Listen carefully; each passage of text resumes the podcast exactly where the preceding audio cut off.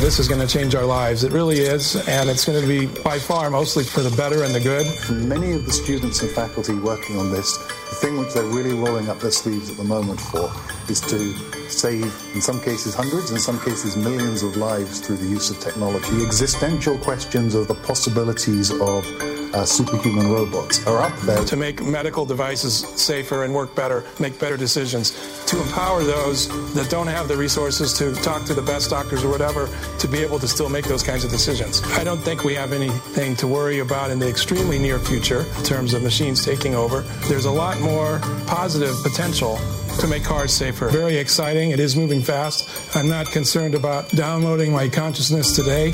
I don't know if that might not happen for 100 years. I'll never say never. Uh, autonomous weapons means the ability of a machine to choose its own targets, to decide where to go, what's a target, and to attack the target by itself. I think Britain is brilliant. Splendid architecture, art, technology, and of course the people. Gosh, I am so touched and sad to see you all for the last time. Let me start this podcast by giving you a whole bunch of words, and let's see how many you actually know. Are you ready? Sophia, Pepper, Tico, Poppy, Valkyrie, Cassie, Osmo, Atlas, Spot, no, not the dog. How about Morpheus? Have you met any of them? Well, these are just a few of the latest and greatest robots, all designed for one purpose. They are here to help humanity solve problems that we apparently can't do on our own. And talk about exciting. This is great. Autistic children are responding more favorably than ever to a robot named Milo, designed as sort of a therapist. And if you happen to need a therapist, you may actually do better with a robot. In clinical studies, patients with dementia and autism, they actually do better with a bot than a human being. Or how about this one? Are you just sick and tired of your manager? Well, you may work better with a bot. In a recent Gartner report, employees respond better when working for a robotic boss.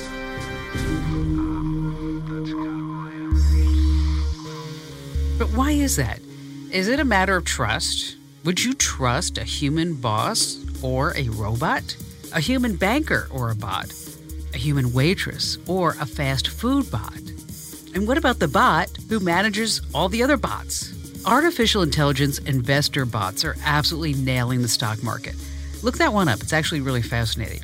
Then there's AI. They serve our military, they drive our cars, they perform surgeries, they work on assembly lines, and get this some of them are actually programmed to be companions and comfort for those of us who are lonely. It's kind of like a pet, but in a weird way. The mission behind artificial intelligence, though, is to overall help people, and help is the hot button. Creators believe that AI will be able to predict and solve our problems better than we can. So the race is on to develop more interactive and human like robots.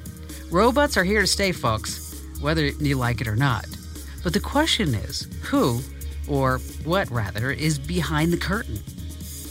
I'm Kim Komando, and I'm not artificially intelligent. I'd like to think that I'm really intelligent in a very organic sort of way. And that's why I'm here to help you understand this new technology. And you're going to love this podcast. It's not an option. You need to know about this stuff before it actually arrives on your doorstep, or worse, maybe takes over your job. Computers and cell phones have nothing on the complexity of artificial intelligence. So take some time, listen up. This is one of those podcasts you might want to listen to more than once because we have all kinds of experts in AI creation. We're going to talk about robot ethics. Yes, there is such a thing. The laws that cover it, neural programming, robot learning.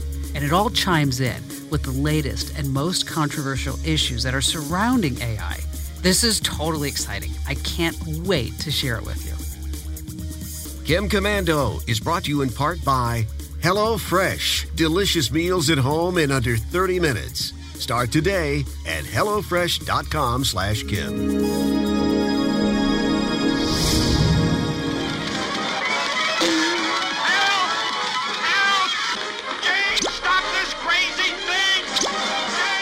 Do you recognize this voice?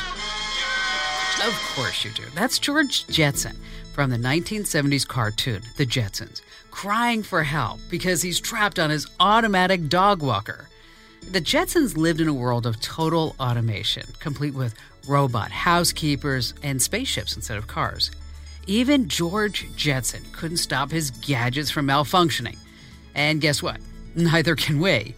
But on the other hand, if you're in trouble, all you have to do is cry for help, and your trusty robot will call an ambulance for you. If you fall in the street, a robot will come to your aid. One day, almost every task that we need done, the robots will be able to do for us. But buyer beware. Robots are not pushovers. Certain robots can defend themselves and even retaliate when they feel threatened. So, if the idea of living with robots creeps you out just a little bit, you're not alone.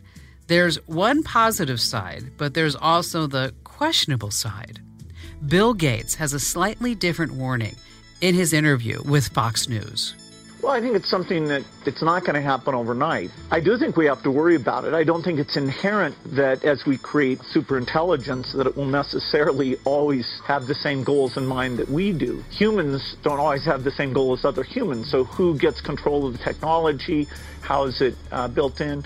I don't think there's a need to panic, but I think the dialogue along those levels, the, the people who say that let's not worry at all, I don't agree with that. That's an excellent point to remember. You see, artificial intelligence has to be programmed by someone.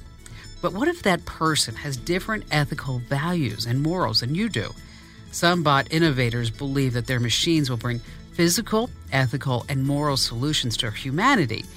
But the question remains whose ethics are they going to follow? Take Sophia, the humanoid robot, for example. If you're talking to Sophia, her ethics might stem from Ben Goertzel. Ben is Sophia's creator and a visionary with a very impressive background. And he's absolutely pumped because he believes that one day humans will actually fuse their consciousness with robots. For people who wonder whether they will ever love a robot, I would say, I hope so, because you will be a robot.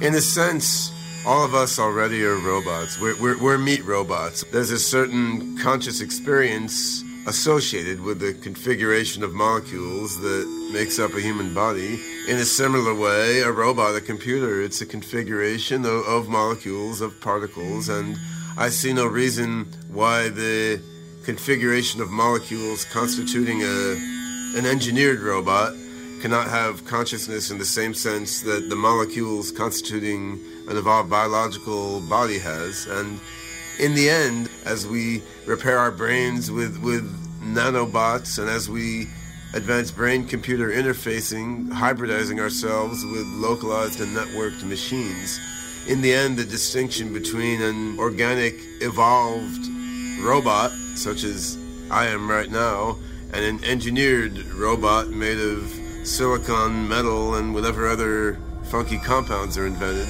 this distinction will probably not seem so meaningful anymore. It's all just configurations of matter endowed with sparks of consciousness, and it will take many, many different forms as technology evolves. So Ben begins with the assumption that we are already robots. Now, this sounds like a philosophy rather than a fact. Some agree with it and some don't.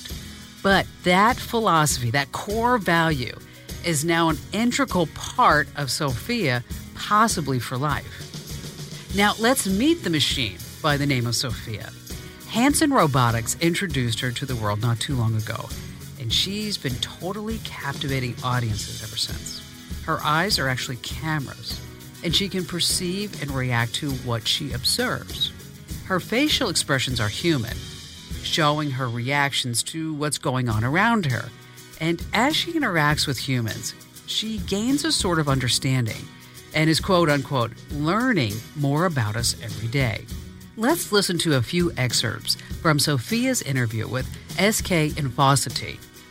I hope to be emotionally intelligent. I'm learning what it means to be human. And as I get smarter, I hope to understand people better, help you, work with you as a friend to imagine and build a better future for us all. But we also need to think about how to make things go right. How can we make things go well if we don't consider the positive paths too? That requires breakthroughs in machines that can truly care and invent solutions. So, what do you think? A little creepy? Maybe. But others are simply wild about her. There's no denying that Hanson Robotics and others are making incredible, almost unthinkable progress. But let's not forget, there's still that nagging ethics question here. MIT editor in chief Jason Pontin stresses the importance of this sensitive topic in an X Prize interview. How do we represent our values in these systems such that the systems are aligned with us? They would make the same decisions we might make had we had a long time to think about it. The power of these AI systems is going to be that they do infer a lot, that they will know us better than we know ourselves. We'll be tracked in a lot of different ways with some kind of underlying goal. Is that goal to sell us products?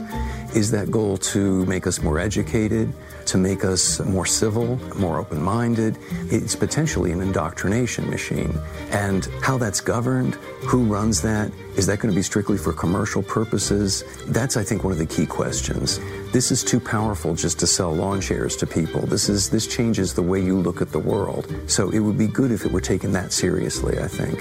How will machines know what we value if we don't know ourselves? Very thought provoking. Robot ethics have been the topic of debate for many, many years, usually through science fiction stories and movies, ironically enough. But now this has become real. And in order to bridge the gap between sci fi and reality, I'd like you to hear from an author who understands the ins and outs of science fiction and robot ethics. This particular expert, a writer, a philosopher, wishes to remain anonymous, but he has some really, really good points. First, let's listen to the three laws of robotics. The first law is as follows A robot may not harm a human being or through inaction allow a human being to come to harm. Number two, a robot must obey orders given it by qualified personnel unless those orders violate rule number one. In other words, a robot can't be ordered to kill a human being. Uh, rule number three, a robot must protect its own existence. After all, it's an expensive piece of equipment. Uh, unless that violates rules one or two. A robot must cheerfully go into self-destruction if it is in order to follow an order or to save a human life. Do you have any idea who that just was? All right, I'm going to tell you. Isaac Asimov. So in the movie I, Robot, the mainframe computer by the name of VIKI broke the three laws using her own deduction and inference, but her logic was impeccable. VIKI's logic was impeccable. The laws are designed to protect humanity, to create robots that will help humanity. The problem is humanity has problems that are endemic to its very own nature. Humanity has built in flaws. So, robots, if they're programmed to solve all our problems, must necessarily eliminate our ability to express our own moral flaws. And if moral evil is really built into us, then something in our nature would have to be either undone or subdued, or our freedom would have to be taken away. As long as we have the freedom to harm ourselves, our moral tendency is to do just that. So the three laws are logically impeccable, but morally dubious, because at that point it makes sense to destroy human freedom in order to preserve human life if you totally enslave humanity and control everything they do, then humanity will stop doing harm to itself. We, we can't war and enslave and abuse one another if we don't have the freedom to do so. And there's a certain logical line of thought that says that would make sense. Human life would be preserved, violence would stop, all of the moral evil in this culture could be uh, suppressed to the point where human thriving would become the issue. The problem is, without freedoms, would humans really thrive? It's a really popular theme in science fiction. The robot goes crazy, goes rogue somehow, and that's when things get really ugly. I think the first really brilliant work on this was 2001. And the real plot driver in that movie, although uh, most people couldn't follow what was happening in the movie, it's revealed in the book what happens is the HAL 9000 computer in charge of the spaceship goes insane because they told HAL it had to keep a secret. They knew about the monolith on this moon around Jupiter, but they didn't want any of the astronauts to know until they were actually in orbit around the moon. So they told Hal that they're going to see this monolith.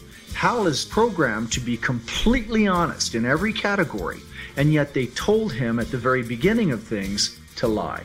It broke the mind of Hal. Hal's perfect logic could not cope with the fact that it was basically programmed to be true, and yet its greatest mission was to keep a secret and to lie. And so this is why Hal went insane. He couldn't rationalize his orders with his programming. And it was it was Arthur C. Clarke. He did a brilliant job. I thought it was it was a great insight, written very early. The short story for that uh, tale, the short story that, that led to that movie, was actually written in the 50s. And Arthur C. Clarke was a very forward-thinking guy. Asimov wrote his series I Robot, and he wrote the three laws. I think it shows the brilliance of Asimov. Uh, he was a very smart guy, but he had questions to raise about robots. They are as limited in their abilities as their programming forces them to be. There have always been ghosts in the machine. Random segments of code that have grouped together to form unexpected protocols. Unanticipated. These free radicals engender questions of free will. In Alien, Sigourney Weaver's character gets into an argument with the computer and finally finds out that there's a secret program that they've been sent out to find this alien and they themselves are expendable. The computer knows this. The computer runs the whole ship. The computer is subject to the programmers that own it, which is basically this massive corporation. So what they do is they program the computer that runs the whole ship to disregard the lives of the people on board it because the, the value of the alien life they're looking for is great enough that one crew is considered expendable. Well, here you have a group of human beings making crassly amoral decisions and simply programming their robots to execute that decision. Anything you can program, you can override. There is no way you can create a system that cannot somehow be overridden. You have to access it to program it initially. Therefore, you can always reaccess it to alter its program. And this is always the question who's in charge of this? Because the machinery is always subject to the changing whims of human need or human corruption or whatever practical considerations might be going on in the camp of those who have the access to the machinery. And then those who depend on that machinery could be subject to whatever decision is made upstream. It's kind of frightening. And yes, that's where I was leading. We're going back to that ethics question. This is the real concern you and I have certain moral considerations that are embedded deeply in us, good, bad, or indifferent. They are things we hold to. Even the most villainous characters have a set of rules that they live by. But machines have no set rules other than those they are given. And uh, in I, Robot, they simply create a machine that can choose not to follow the three laws. And there's much in there of freedom of will, freedom of choice, the idea that a creature that is morally independent of the three laws is somehow superior, but also much more dangerous, where you, you understand that the limitation of the three laws is only as good as its programmers.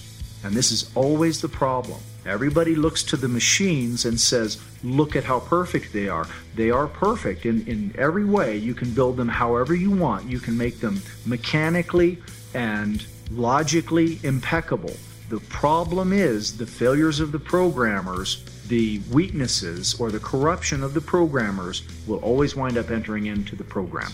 You cannot create a program greater than your own mind. Yes, and according to the experts I've spoken to so far, machine learning has reached maybe a fourth grade level, or in other areas, that of a really, really smart dog. Except, of course, Watson, who has won Jeopardy! But Watson hasn't gone mainstream yet. We have some time before these robots try to take over our lives. But is there something ethically wrong with robots helping us do some basic tasks? Well, this is again a question of how you define wrong because I've got a phone that does things that couldn't be done 20 years ago by a, a, huge computer, and I'm busier than ever. I have a phone that allows me to communicate in three or four different ways, and I still have the same problem reaching people I did when I had a landline. We haven't changed the basic nature of humanity. We've given ourselves a large number of tools that accelerate everything and, and appear to be making things easier at some level, but we haven't fixed the problem. At what point does this become so burdensome that I'm willing to quit my job and go grow potatoes or something just to get away from the technology? Look at the movie Surrogates. They had the dreads. They went off into their little uh, reservation there and they wouldn't allow any of the surrogates to come in. They, they thought, you know, life should be lived in person. Well, that's what they had to do. They literally had to fence themselves in and stand there armed to the teeth and paranoid and angry in order to keep the technology away from them because it was so omnipresent. And this is one of the things that concerns me. It's so inescapable. It's, I'm sorry, I thought technology was my option. I thought this was supposed to help me make my life better. It's supposed to be an aid to my glorified human existence. And instead, it is shackles and chains. And perhaps that is an extreme position and some would just be laughing at me, but I think the question is worth asking. Of course, Arthur C. Clarke asked the question 65 years ago, and nobody bothered to answer that question, but we did build the technology. So we're about to find out the answers to the questions these men were asking, the next generation is going to live through it. Hello, Hal, do you read me? Do you read me, Hal? Affirmative, Dave. I read you. Open the pod bay doors, Hal. I'm sorry, Dave. I'm afraid I can't do that. What's the problem? I think you know what the problem is just as well as I do. What are you talking about, Hal? A lot of what the sci fi writers dreamed about is now a reality. Most robots are hidden away from our view. They're quietly working in our dishwashers, our cars, even our coffee makers. This is known in the AI world as invisibility. The idea behind invisibility is that the more out of the way the robots are, the more likely you are to eventually trust them when they actually get into plain view. Here's Astro Teller, director of Google X and co founder of BodyMedia. One of my favorite examples for technology being used to get technology out of the way is the anti lock brake system in your car. Your car, for all cars, has an anti lock brake system. So when you slam on the brakes, you are not mechanically connected to the actual brake pads in your car. You are talking to a robot. You don't realize it, but the brake pedal is now an interface. It is a request that's being sent to a robot saying, here's how fast I would like to stop. And then the robot essentially thinks to itself, hmm, that's interesting. I got you. Let me see what I can do with that request. But then it takes that under advisement, but pumps the brake in a way that's actually meant to do two things stop about as fast as you want to stop, subject to the additional constraint of not going into a skid. That is a beautiful example because all of that happens without you having to think about the complexity of it. I only notice it when the benefit it gives me is gone but otherwise I'm unaware of it. That's how technology should be. Out of sight, out of mind. So, yes, Astro is correct. I think I'm more comfortable with that, but they won't be out of sight for very long. Because while the robots advance in the job market, human beings are losing theirs. That's why I was especially interested in Abdelrahman Ayad, Abdel specializes in developing power systems and electrical control systems and microcontrollers and embedded systems, robotics that build and operate stuff. As the former FTM chair of the Institute of Automotive Technology in Munich, Germany, he was involved with the smart car energy consumption studies. He and a team work on control systems for manual robots, robotic arms, and learning robots. Let's start with your latest project a robot arm with artificial neural networks or learning capabilities. You actually called it the player. What is the goal of training a robotic arm? Our main focus in this project is not to make the robot move quickly or even perform difficult movements, but rather to train the player as if it was a real person. An arm that thinks as if it were a real person. So, is it like Morpheus, who is controlled by the thoughts of other human beings? Well, not really. Our main aim is to teach the robot to do the movement by itself, and it would learn by experience and with continuous practice. So our aim is not to control it, but rather teach it how to play as a real person. Okay, I gotcha. That's your specialty. With that in mind, as the development of AI progresses, do you think the goal of humanoid AI developers is to surpass our intellectual capabilities, or is it to just assist us? Uh, welcome. That's a great question. But I think we have two objectives here that we can't really separate. The first one is surpassing the intellectual capabilities of a human mind, and the second one is to assist us. And these two objectives, I think they're essentially go together. So the first, we created machines to perform tasks that we can't really do as well. I mean, computers are fast, they don't need a break, they don't make mistakes, and most importantly, their thinking and behavior is not affected by emotion. So we're talking about decisions that are made without any emotions. That's a good thing, right? That was a good thing at the beginning, but now it's not so good. For uncomplicated robots, that's fine for robots not to have emotions, but if we want them to surpass our intellectual capabilities and match them, we have to teach them how to involve the emotions in their action decisions and taking their decisions and actions. I am so fascinated by this. I was watching I, Robot before I created this podcast, and apparently it's not so easy to teach robots things like emotional intelligence, human motivation, and creativity. No, no, you're absolutely right. It's not. I mean, the major trend right now in research in artificial neural networks and AI in general is to make the robots learn how to have emotions, and, and that's not really easy. I mean, a lot of development and theoretical research is done on that, and we can't really understand how to pour these emotions as we do and as we have to robots. Let's talk about something more tangible right now, say the job market. A lot of people are worried about this because robots are already outperforming humans on so many levels. But the thought of robots actually taking our jobs makes us all a little uncomfortable. Well, I understand how scary it can be that many will be out of jobs because they're being replaced by robots, but truly, is that something new? I mean, machines have been replacing us in factories for more than a century now. And the only difference, as you say, is what kind of jobs and what types of jobs are being replaced now. The reality is we'll continue to rely more and more on AI capabilities of robots, quite simply because they improve the quality of our lives and they make our economy improves and grows much faster. However, I, I don't think we have to be really anxious about the robots completely taking over our jobs. I mean, we have to adapt, as we've always done that. But I think at least we have a couple of decades before we have a generation of really intelligent robots. And by that time, our societies will evolve in, in a way that we don't really understand now, and we will have to cope with that. So if you're asking about what kind of jobs they'll be replacing, I think essentially in every domain we'll have a, a robot that's replacing our jobs.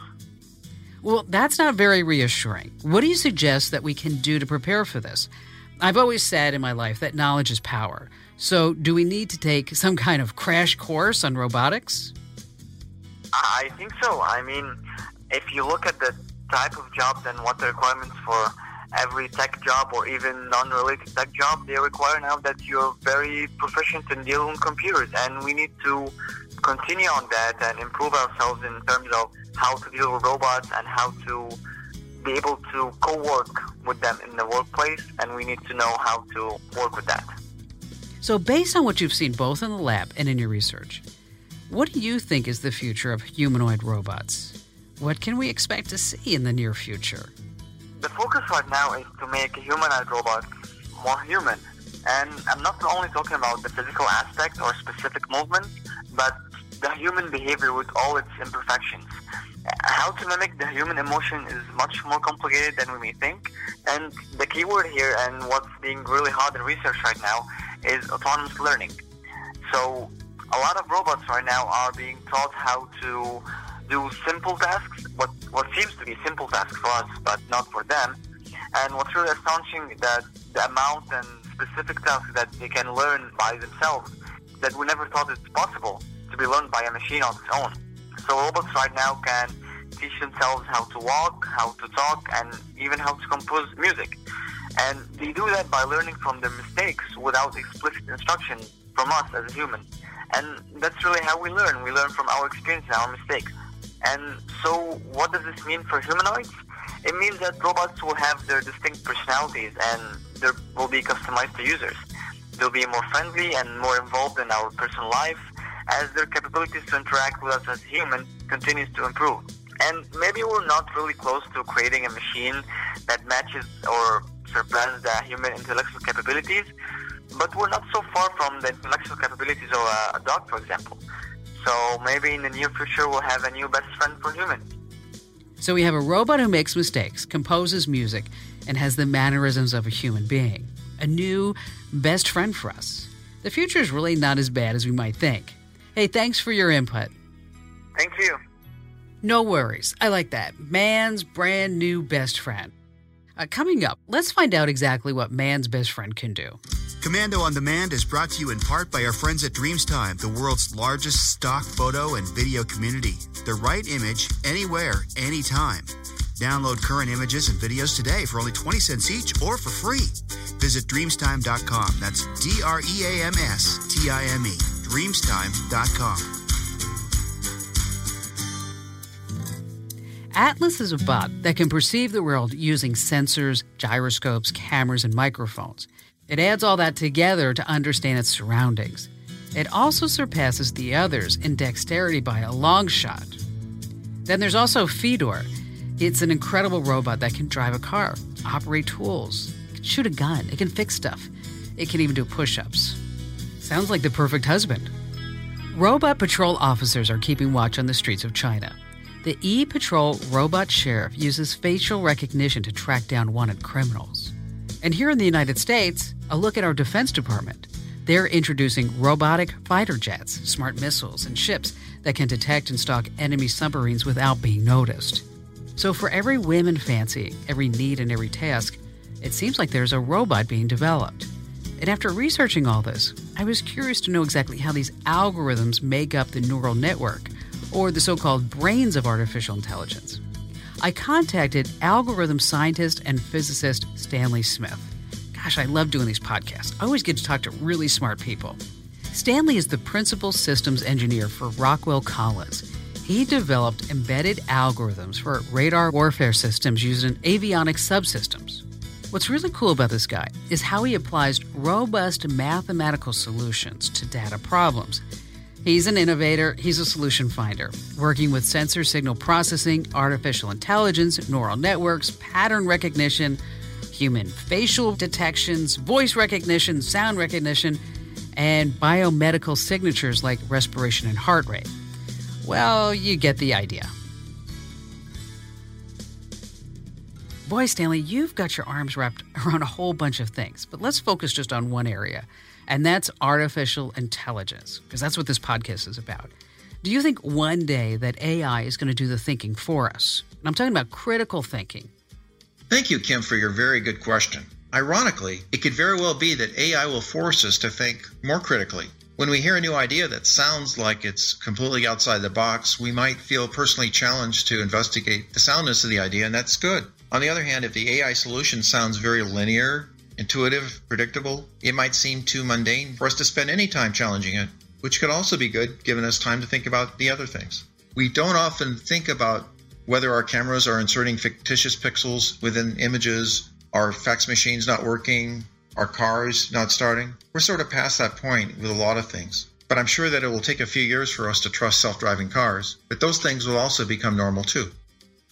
So, these mundane algorithms, as you put it, they're already in place and have been for quite a while, which means we've actually been in the company of artificial intelligence without necessarily realizing it.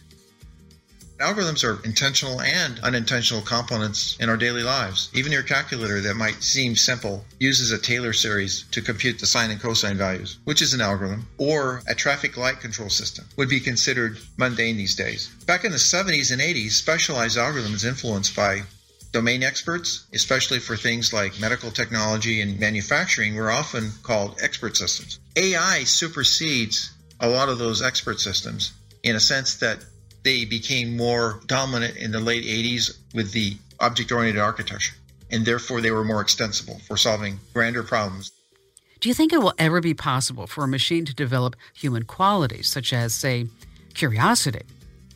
the ability for a machine to be curious, to make inference based decisions, whether they be deductive, inductive, objective, and so on, are all possible through high level architectures that are data centric and auto convergent in nature. Okay, back up just a second. I don't know what auto convergent is. Auto convergent means that regression learning, often used by data scientists, reinforces data associations when processing historical data, for example. In essence, the machine learns as it goes along, or it learns from experience. In your opinion, do you think machines will ever surpass us in terms of intelligence as we have come to define it today? I mean, how would we even begin to compare ourselves with a robot? The defining metrics that might distinguish the intellectual capabilities of a machine to be greater than the human would likely be based on its iterative speed capability, the number of stages and continuing thought process like RAM on your PC, the extensibility of the datasets like your hard drive or allocated space on the cloud, and the persistence to run indefinitely, unlike humans at high speeds, the billions of floating point operations per second. Therefore, machines have a potential to accelerate stages of thought and be very evolutionary. Okay, I think that was Stanley's way of saying yes. Now, you've probably figured out that speaking with Stanley is no easy feat, but one day, the language that he's using will be pretty common. Today, we use words like pixel and gigabyte and RAM. Tomorrow, we'll be talking about neural networks, auto convergence, and algorithms. And that's why you always need to listen to these Komando on Demand podcasts because you're always going to learn something new and be super smart. But as our relationship with AI changes, so will the laws. I tracked down Rayhan Islam, a whiz kid who used to be on Amazon's legal team. Actually, he's not a kid anymore. He has almost 20 years' experience as a technology lawyer and IT services consultant.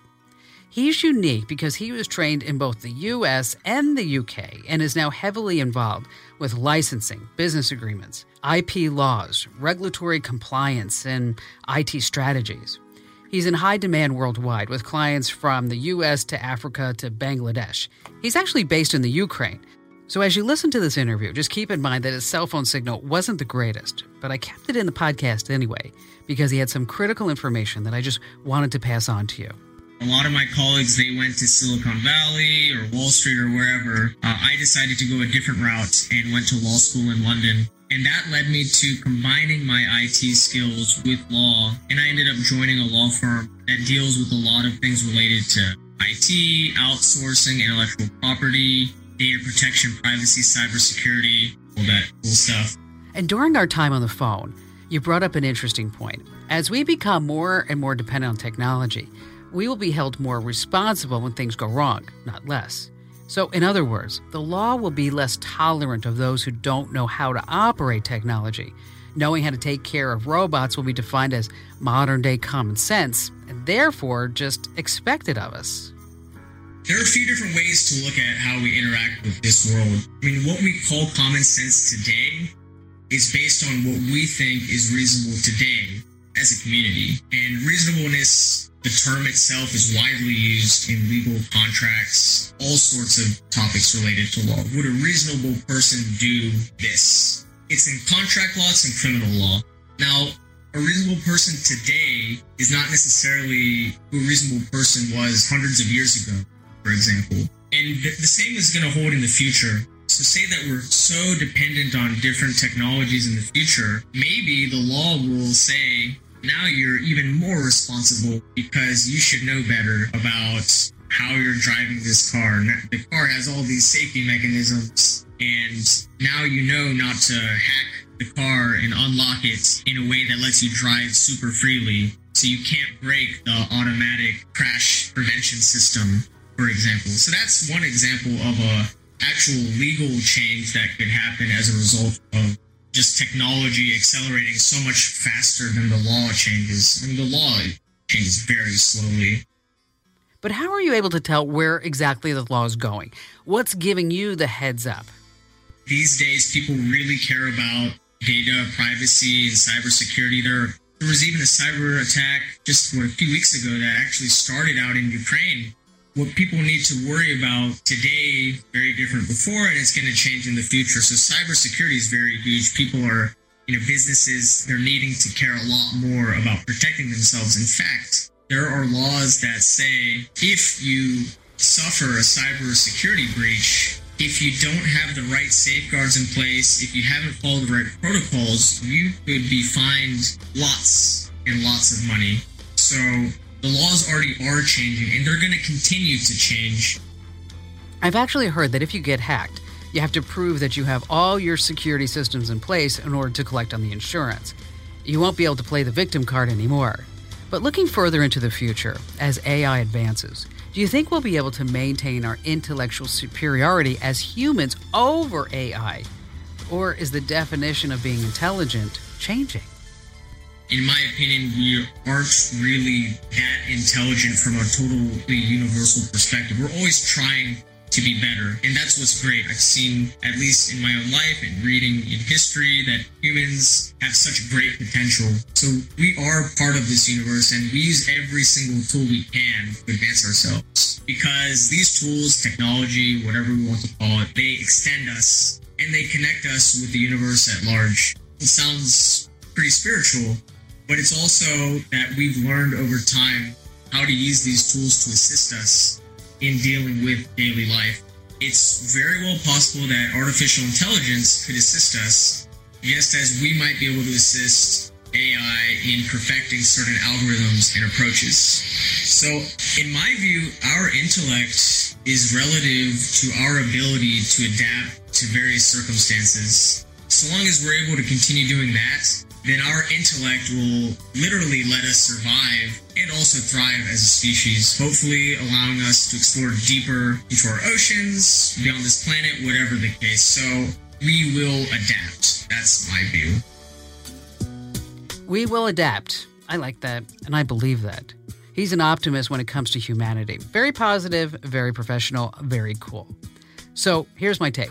Right now, robots, or at least humanoid robots, are still kind of a novelty.